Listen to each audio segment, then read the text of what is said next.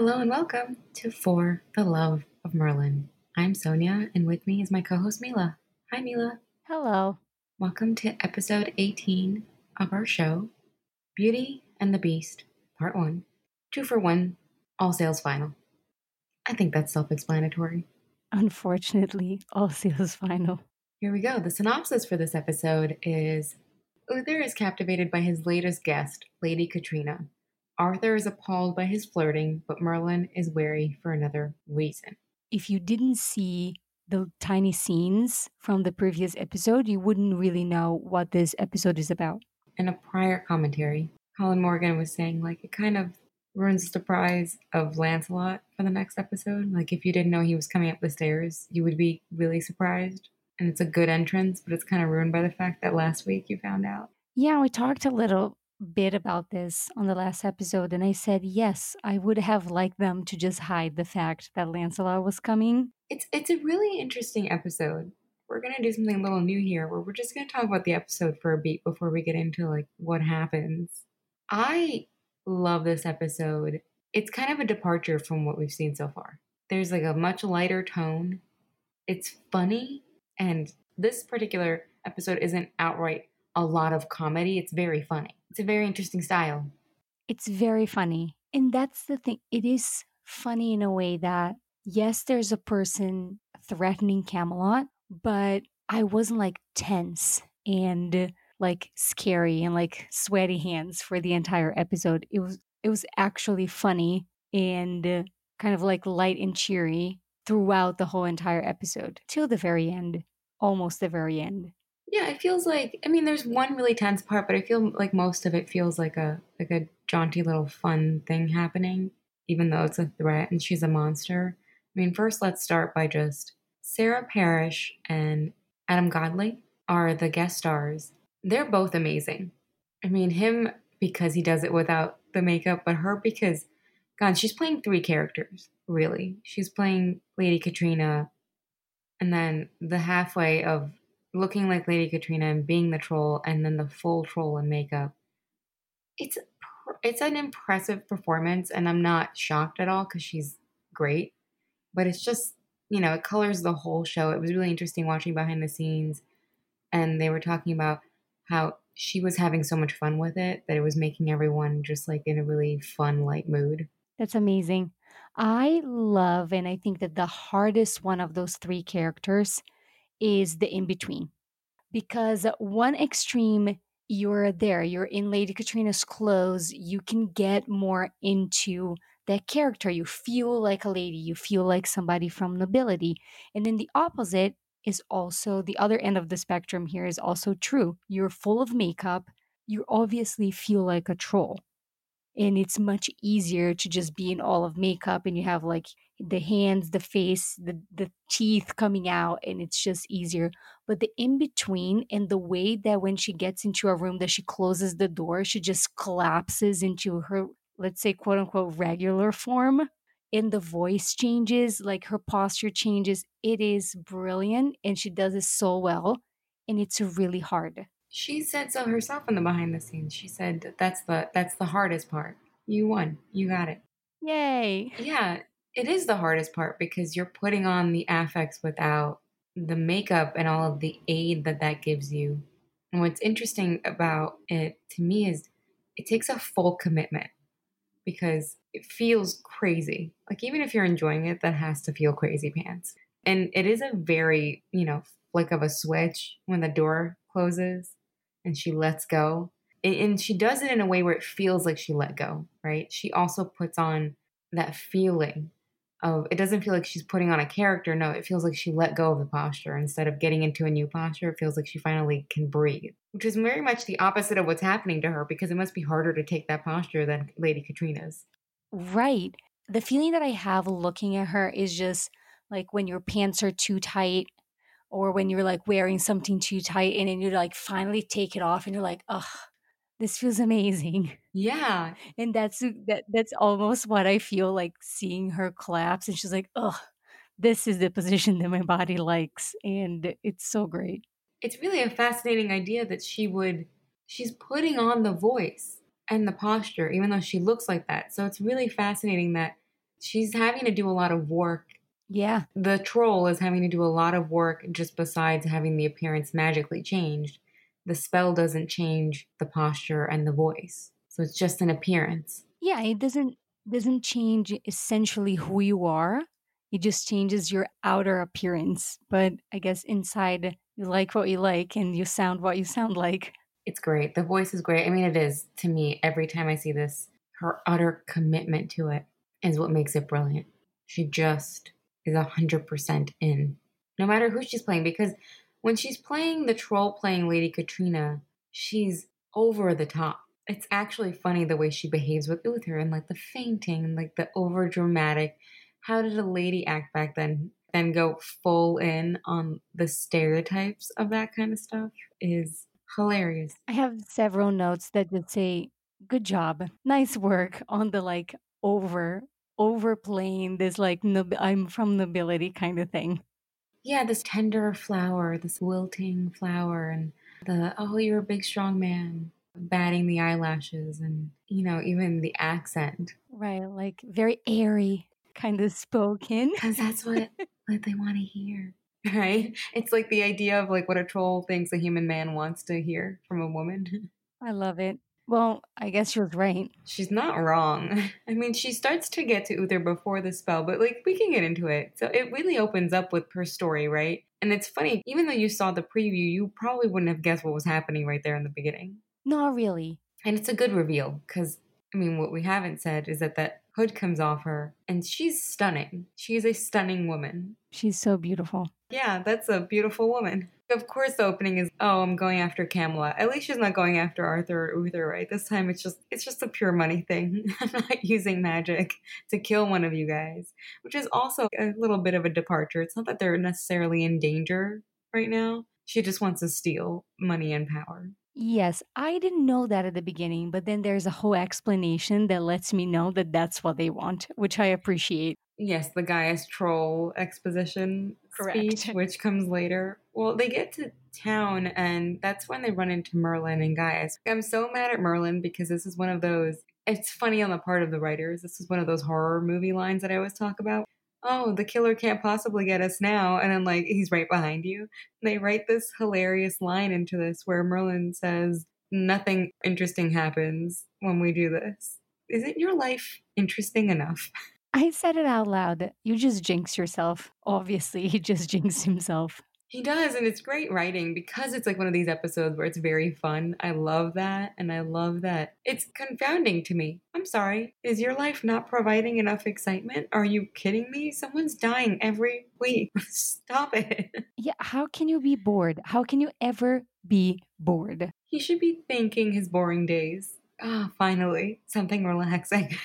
Yes. I mean, I know that he has to do lots of chores on his non exciting days, but you know what I mean. At least emotionally and psychologically, you're not so exhausted because you think you're going to die all the time or somebody's going to die that you care about. And I would hazard a guess that the days where someone's not dying, you might actually be able to sleep, Merlin. You might be allowed to like sleep through the night. But hey, you know, she arrives and Merlin's taken with her. Can't blame him. Beautiful lady. And he does point it out later. I'm not even sure I picked up on it. She's quite nice to him. She is. She's very polite and very nice. And I kind of forget how mean everyone is to him for a second. No, that's normal human behavior. She's treating him like a person. Yep. Although Gaius reminds him to bow because he's so distracted. He goes, Merlin, pay attention. We we take her to Uther, who totally is immediately in love with her. Oh, yeah. Which I do have a point of confusion. Is the spell to make her pretty or to make her specifically look like what Lady Katrina looked like? I think what I took from that, I first thought that it was just to make her pretty. Then when they ex- when she explains the whole thing and they have the seal and all of it, I think that it's to make her look like Lady Katrina. Okay, so not just me, because I have the same sequence of thought. She's doing all this, the fainting, and it's very good, the mannerisms. Merlin brings her to her room, and he's just completely taken with her. He's just staring at her, and she asks his name. So funny. The acting in this scene is just, uh, all of it, right? Always. Why do we even talk about this? They just nail these scenes. She does this troll breath trick with the food that's left in the room. I think it's fascinating. I don't know if this comes from some sort of lore that's written out there or they just came up with it themselves, but I've never seen anything like it. I've never seen or heard or read anywhere about that. And I thought it was a great idea. Maybe they took it from somewhere, maybe they wrote it. Either way, it's a great idea. And like, ugh, the maggots, I can't. Oh, I wrote ill maggots. I mean, I did notice later in a later scene when she does it again and there's maggots on the plate. The the wide shot while she's eating didn't have maggots on the plate. It's just obviously, yeah. Really upset for a second because I was like, did she, they make her look at maggots while she ate that? I looked at that scene. I looked very specifically at the wide shot because I'm like, I'm going to be upset if I see things moving in this plate, and I don't. So there's no things moving. In the later scene where she's eating it looks gross for a second, and then I'm like, you know what? It's chocolate for sure. For it's sure. chocolate. I it took me a second, and I can't believe I've never gotten there because, well, the listeners don't know this. I am a profound chocoholic. I don't have vices really, or maybe you can correct me on this since I you're. think, I think, except from TV and chocolate, I don't think they have any other vices. Right. Like binge watching TV and binge eating chocolate are the only vices I have. I'm a severe chocoholic and I'm the kind of person who has, let's get real personal, chocolate in her desk drawer, by her bedside table, in her purse. There are bars of chocolate everywhere that I have stashed because I never can be without chocolate. And we're talking like pretty good for you dark chocolate, okay? Not we're not talking like fake stuff. But whatever. For now we eat the fake stuff once in a while. It doesn't really matter. Doesn't matter. I'm just I'm just saying, as a chocoholic, I can't believe that I've seen this before and never thought like that's chocolate. But I think now that I've been doing the podcast and I've heard several commentaries where like Colin will talk about what they used for the turns out that horse manure on his face in episode one of season two, the Cornelius Sigan episode, was oatmeal and chocolate. So the stuff they keep putting on him to look gross is always like good food. Oh yeah you can't i was thinking about that one and i wondered if it was just like a special effects makeup or a lot of the times they just do like mixes of weird foods like that um, that just look like the right thing. Yeah the gaia berries in the last episode i think were cranberries and jam. Cranberries that's what i that's what i figured.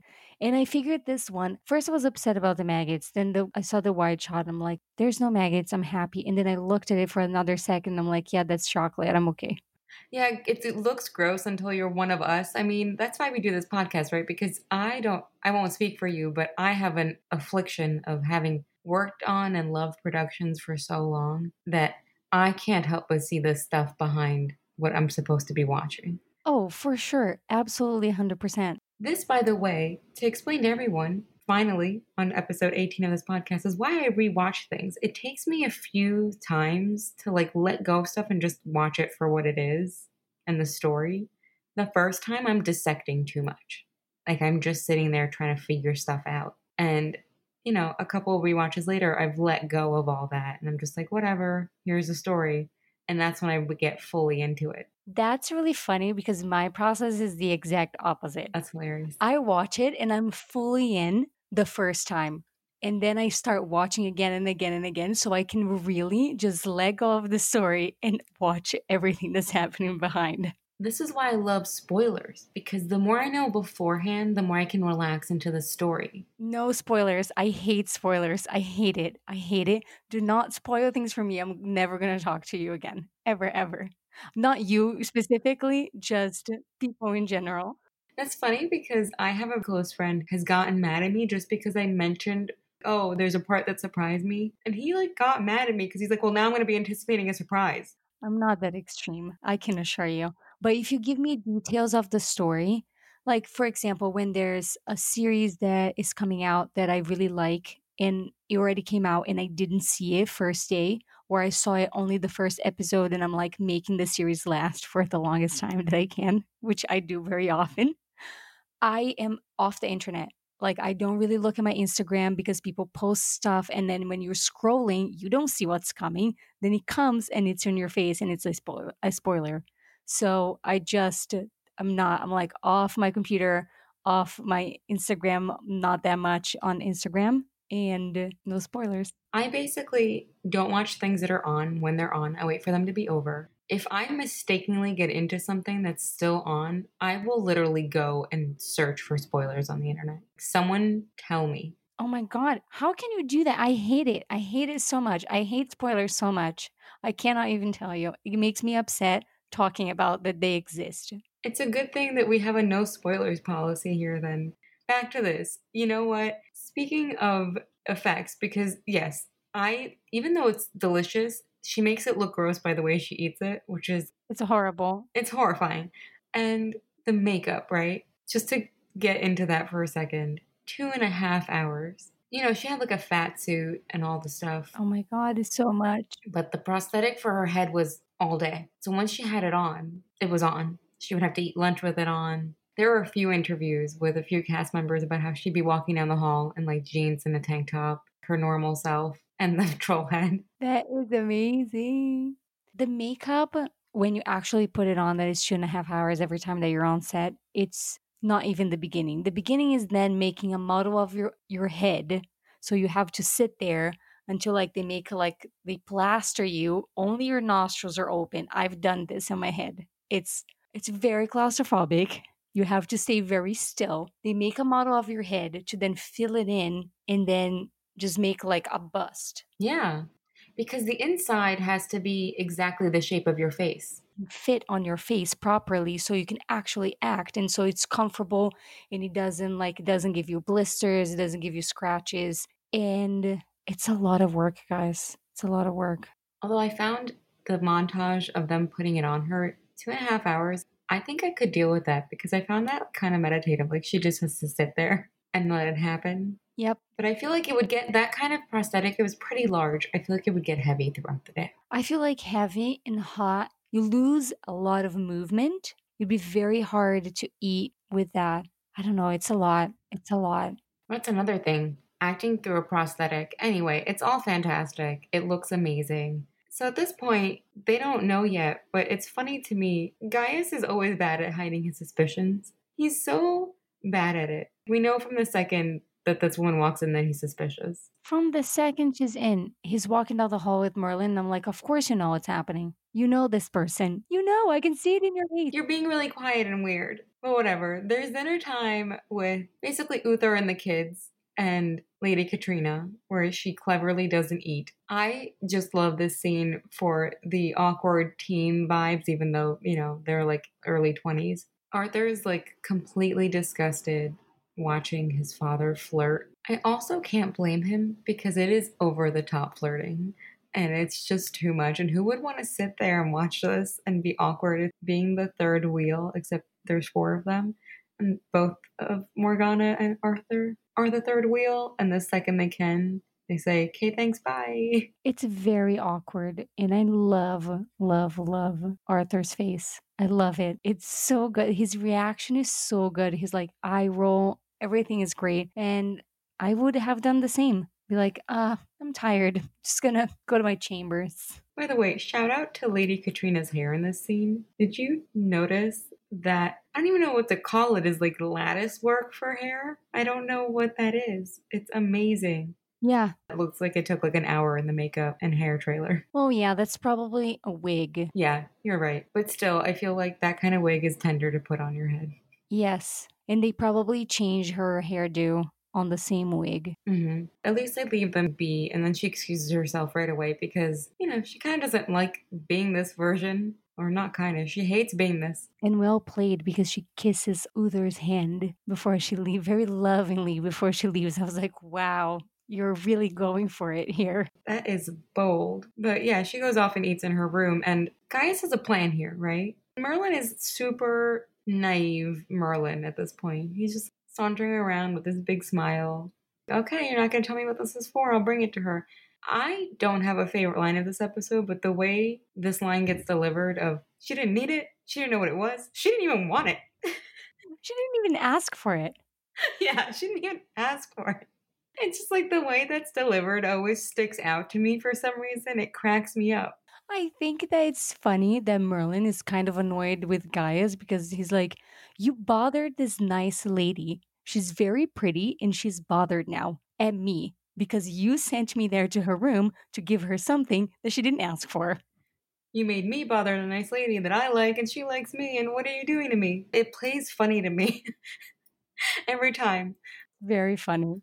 In the scene of Merlin coming to deliver the, the little potion, her physical comedy is also amazing. Like her transformation, and she gets in and she goes to she goes to eat, and she goes she like flicks both of her feet, and her sandals like just go up in the air and like throw it very far away from the table.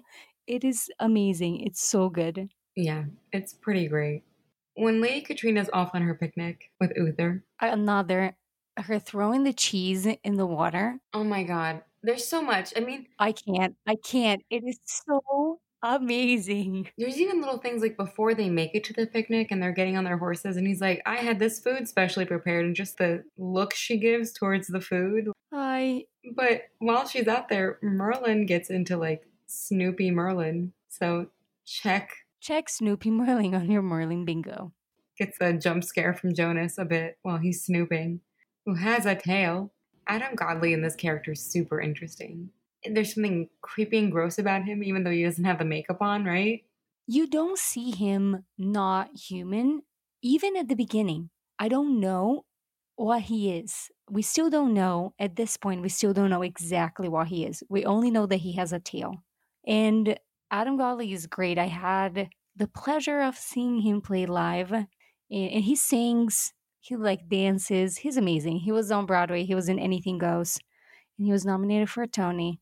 So when I saw him on top of the horse, I was like, ha, I know you. I've seen you live. I've seen this person before. Yeah, he's fantastic. There's something to be said. You know, it's kind of like the, the in between version of Katrina and the Troll, right? Of playing something with no makeup. Yes. but you're not human and it reads and there's just something so slimy about him. Just his mannerisms and his posture and the way he speaks, the way he, the, even the way that he moves around, it's everything is so good.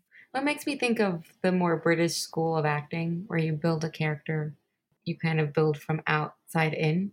Anyone who's a british drama student can now correct me if i'm wrong. Well you know american school acting is a little different like internalize an emotion and then come outward Right. i think the brits are winning it's gotten to the point where movies like don't even need americans to play americans anymore I mean, I think that both schools are good, and I think it's just it's just a matter of preference. It's just a matter of what makes sense to you in your body and in your mind. I think that both work, and might people might use even both in their career for different characters. One may be good for one character, and the other may be good for the other character. Yeah, I don't think one school's worth more than the other.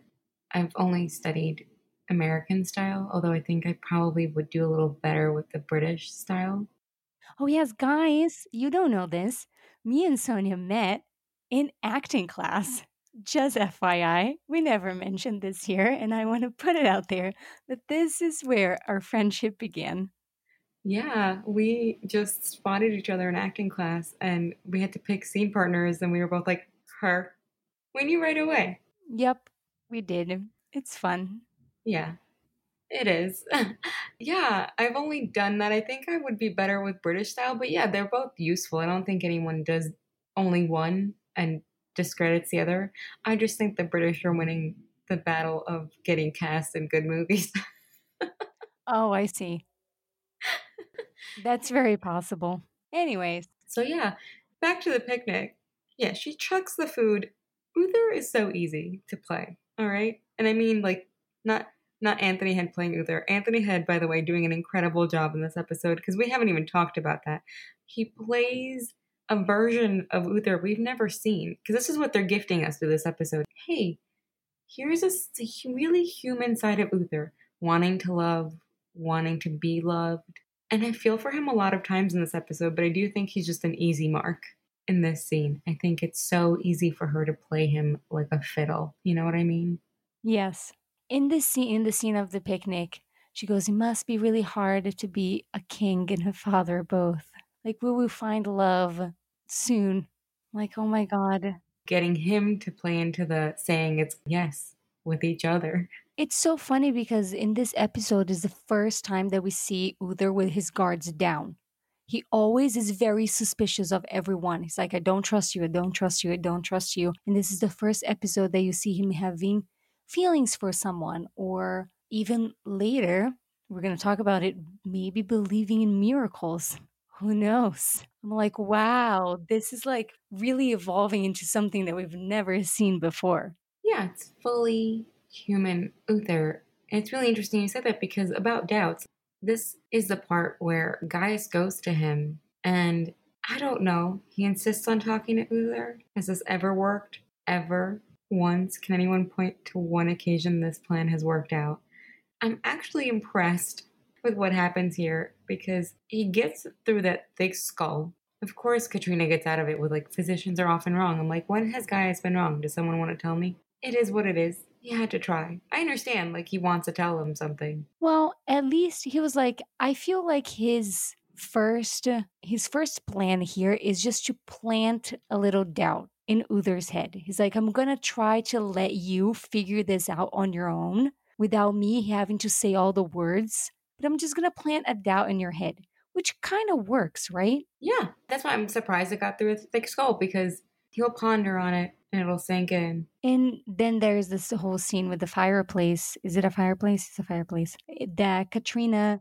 Where you're like, just like fire. Fire! Check your bingo. There's a fire.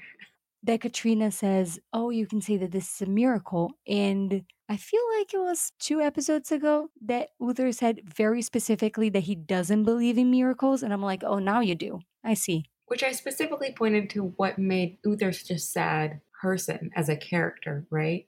Yes. But this is the the Merlin line from the last episode. You know, they say love makes you do crazy things. He wants to believe. There's a wanting to believe. I'm incredibly proud of Uther in this scene and in the way that he does try to take Gaius's advice. And that's one way I'm proud.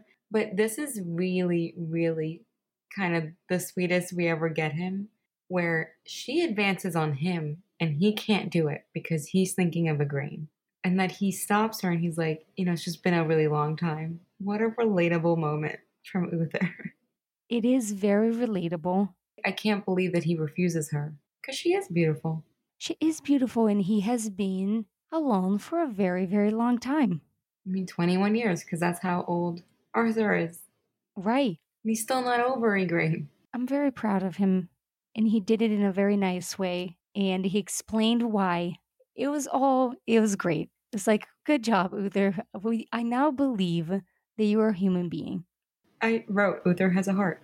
It's just very sweet. And that, by the way, kids, here's we're back to our relationship podcast. In successful relationships, what you should do is communicate your needs. Even if need is space, you don't just like ghost somebody. You just tell them like, "Hey, I need some space to process some things. I'll be right back." Yes, we have to remember that other people cannot guess what we want. If we really want something, even if it's space, even if it's you have to just leave me for a little bit, you have to open your mouth and say something. Yeah, that's why I'm so proud of Uther because I see this and we get a moment of we've never seen Uther with a woman. We get a glimpse of what he might have been like as a husband. And let's remember that before Igraine died, he was possibly a lot less crazy about magic and stuff because A, it was allowed, B, his wife hadn't died, you know? Yes. He was possibly a very good husband. He treats Lady Katrina very well. I think that her death, Igraine's death, has obviously has a lot to do with the way that Uther is and behaves and looks at life and distrusts people because of that traumatic experience that he never healed from. Yeah. And as we say, if you don't heal from things, this like little tiny shadow grows inside you into a huge thing and takes just takes over all of your emotions in your brain. I just think it's lovely from the writers to take a pause. After everything that's happened, let's show Uther being a person. And you feel for him, right? Because he's being tricked. I feel sorry because for the first time we see him opening up, and unfortunately, it is a trick. We know that it's not true it's a little sad. I feel for him in this in this episode. Who'd have thunk? These writers are so good. They're so talented. They really are. That's a hard trick to pull off. Because someone said someone said in one of the interviews was talking about behind the scenes was talking about like even the characters you don't necessarily like all the time, you like them. like the ones that even aren't nice all the time, Yes. you like them. There's something likable about Uther. I mean, Anthony Head just does this great job at being like super vulnerable in this episode. Yes. We get more Snoopy Merlin. It's such a Snoopy episode because now he sneaks into he sneaks into Arthur's room while Arthur is sleeping. And What a fucking complicated snooping. Are you serious? I cannot even with this scene. I actually kind of love it because I don't know. We talked about last episode about how like you're kind of here for the Merlin Arthur banter, and this gives it to us. You know, some scenes of this hilarious dynamic duo of friends, right? I'm all for that. It's just a very hard, complicated way to snoop into another person's room. I think it's pretty smart, and he basically it gets set up earlier. My master's room is just upstairs, right above yours. Yes, that's also very smart. I thought it was a clever trick. You know, like I'll just put a mirror so he doesn't have to get caught outside her room. Because, like, you know, when you try to open the door a smidge, you always get caught. So that Arthur catches him. I'm proud of Arthur in this scene because this line, this might be my favorite line of the episode. The other one was how it was delivered, but the writing of this line that if I ever find you doing it again, I'll feed you to the dogs. He's very serious. Apparently, Arthur very protective of women and their right to privacy. Yes, What a gentleman. he is a gentleman. It is so funny when Arthur's like, just says to Merlin, You've led a sheltered life. You have no social skills whatsoever. And Catrina is, I admit, an attractive woman. I'm like, I just, I just love it. He's insinuating that this is like medieval porn and that's what Merlin's after. It was the only way. There's no other way to do that, I guess. What kills me later is the when he comes back and he's like, "Oh, I've seen enough." like, that that the exchanges between them, they still kind of like I don't know, they stand out. They're so quick and so small, but these this relationship they've written, it's so funny to me. They're very good. This is where you get the Gaius troll exposition. He gives you the explanation of why she's here. Now, Gaius has had enough. He's not going to try to insinuate anything. You're going to tell Uther that his new lady friend is a troll. In this wonderfully sassy, kind of eye rolly, like, okay. this is a moment where I want to appreciate the choice to make a period piece that uses modern speech patterns, which feels fun to us. Right. It is great. I also have that line written down because it is very funny. And uh, right before this exposition, Jonas caught Merlin snooping. So he's on to him. So that we have to hold that part for later. Merlin follows her, and we get the full glory Fart scene. of him discovering the farts. I'm like, farts. Ha. Excellent. I smell something bad here acting. The way he just like runs away. He's like, nope. So good. In the end of this scene with the good luck, and then finally, Gaius fully accepting that what he's set to do here is the impossible, goes, Thank you, Merlin. he knows he's going to need a lot of luck to make this work. I get the feeling from Merlin that it's half like genuine. I hope this works out for you, and half bitchy. Like, yeah, good luck. Don't come back here and tell me it didn't work, because that's hundred percent what's gonna happen. Which we do get later, but we get there. You know, Gaius goes and he tries so hard. He starts with this entire ramp up. Let me remind you all the ways I've helped you and all the ways I've served you. Because we all know the worst characteristic that Uther has isn't even the way he flies off the handle, it's his complete lack of memories. He cannot hold on to anything like a goldfish. Gaius says, I've served you for many years. I advise you to the best of my ability.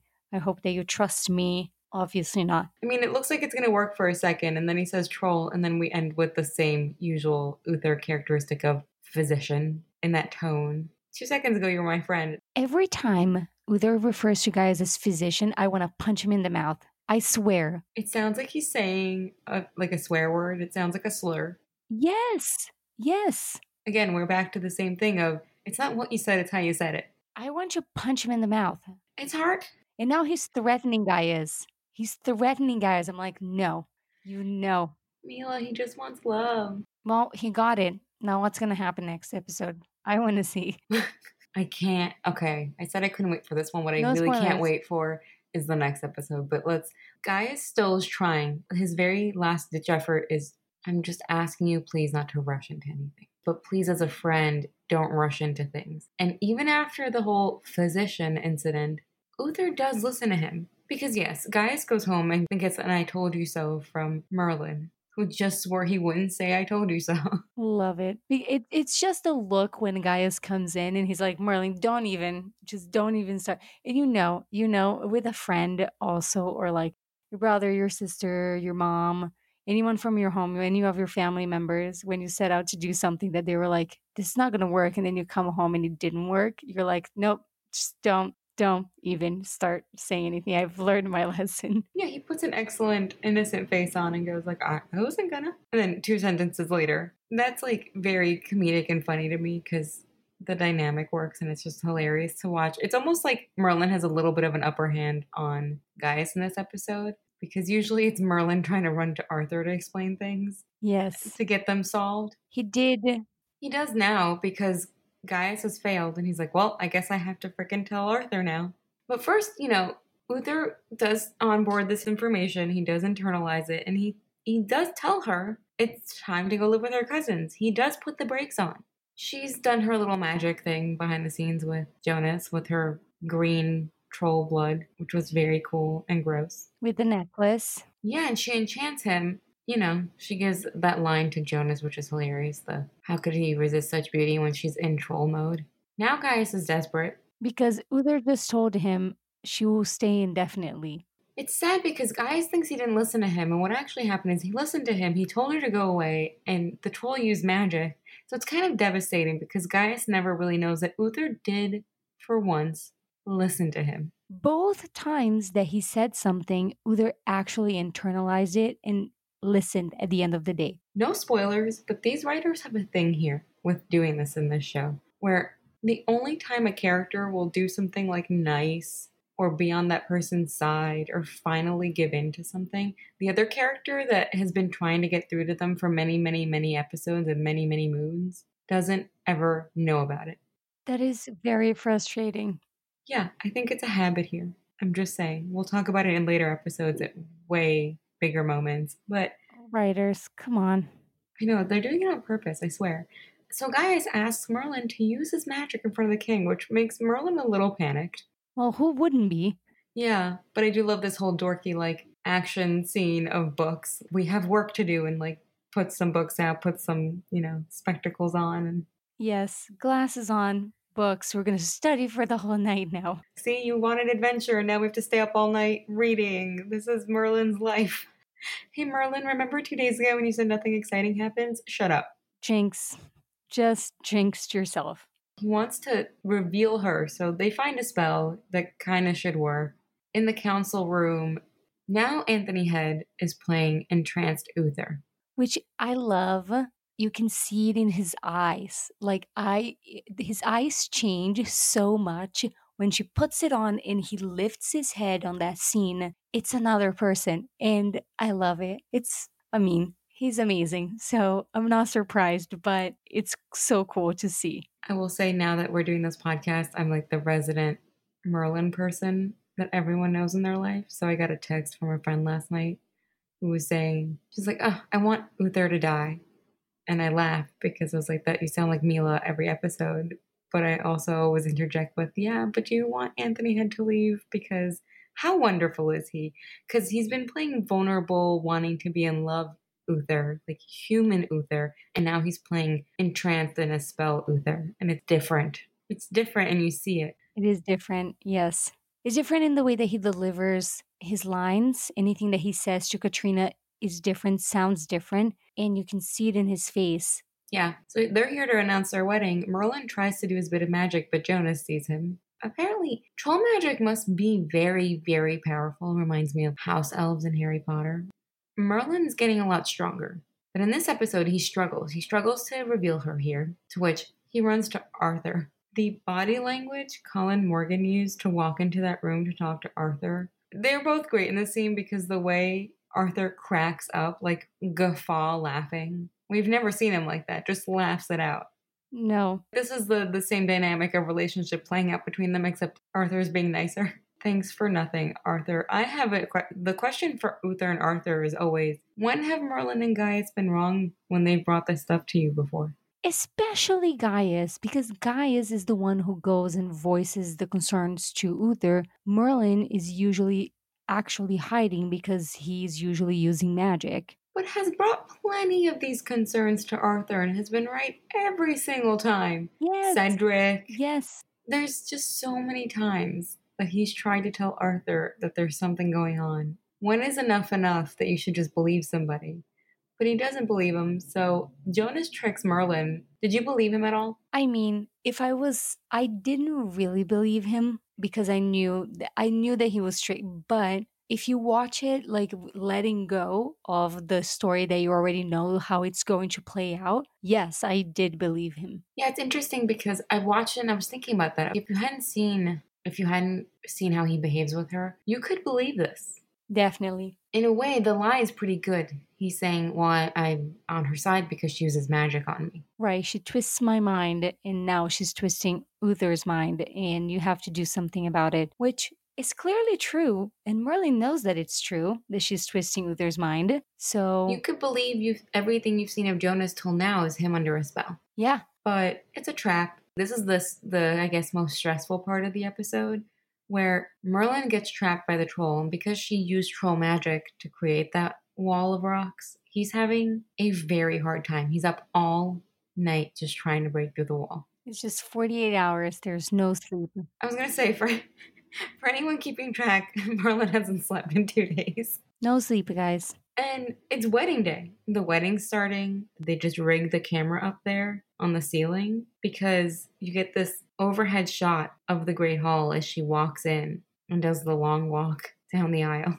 Merlin finally gets out because you know he's gonna get out, but he really like has to try. I didn't really think that he was going to be able to get out. Really? I didn't know. How did you think? You think Gaius was gonna get him out or something? I don't know. I was like, maybe somebody else will get here. I didn't, I wasn't sure. I wasn't sure of what was going to happen. I feel like it's important to write it that he gets out. because this is I th- that's why I didn't for a second there I didn't think he was going to get out because this is part 1 and I'm like maybe he's going to be in here till part 2 starts wow. and then something else will get you know what I mean Yeah. like there's two parts I look it was almost at the end of the episode and I'm like maybe he's not going to get out maybe he's going to stay here and we're going to start part 2 with Merlin stuck under the castle Yes, they could have kept him stuck until next episode, but also someone else could have rescued him. But I do think it's important that Merlin gets himself out. yes I do too That he's able to this is another notch in the belt of like magic that he's able to master step above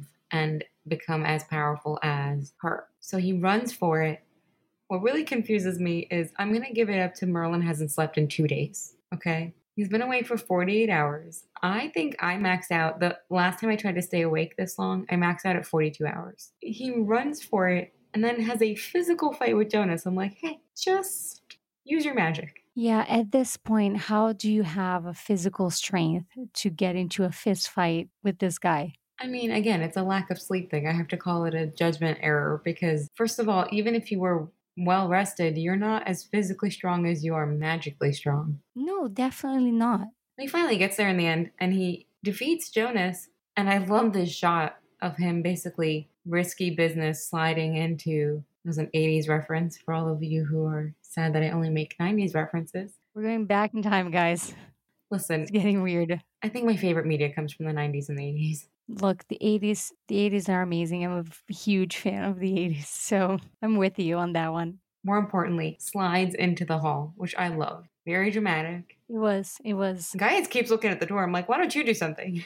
I also, for a second, thought that he was going to do a spell right there. And I'm like, but I don't, you know, I'm like, I, in, deep in my heart, I wanted it to happen, but I knew that it was going to happen because there's a second, a whole second part to this story. So I knew that the wedding was to go all the way to the end. And that's how we leave off. Yeah. Her and Merlin staring each other down across the Great Hall, which is actually a great way to end it because she knows who her enemy is. He knows who his enemy is. It sets up the next episode beautifully, right? It's great when she sees him. It's so good. She knows he's strong enough to get through her magic. Yeah, she recognizes that. There you go. It's interesting because we usually have like an ending.